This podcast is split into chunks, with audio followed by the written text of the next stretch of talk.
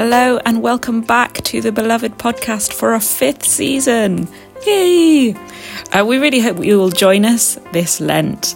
2024 is a year of prayer leading up to the Jubilee year next year, 25 years since the last Jubilee year at the start of this century.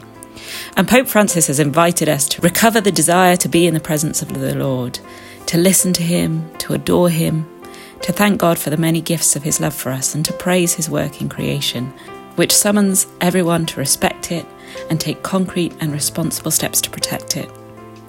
Prayer as the expression of a single heart and soul, which then translates into solidarity and the sharing of our daily bread. Prayer that makes it possible for every man and woman in this world to turn to the one God and to reveal to Him what lies hidden in the depths of our hearts prayer as the royal road to holiness, which enables us to be contemplative even in the midst of activity.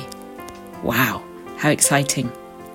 So, during this year of prayer, we thought for our Lent series, we would begin with focusing on the way that Jesus teaches prayer in the Our Father on Ash Wednesday. And each week during Lent, we're going to offer different reflections on different forms of prayer based on Scripture. So each episode will contain a short dramatisation of a scripture, followed by a reflection and an invitation to prayer. These episodes are really short, so they're easy to fit into your Lent, but we would invite you to let them lead you into your own prayer.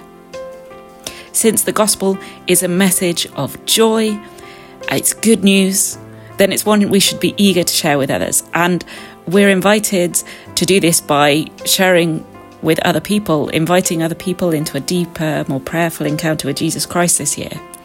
One way that we could do this is perhaps by sharing the podcast. So have a think is there someone that you could invite, share the podcast with? Make sure that you subscribe, whatever platform you're using to listen to us, so that you get a notification each Wednesday when an episode is released.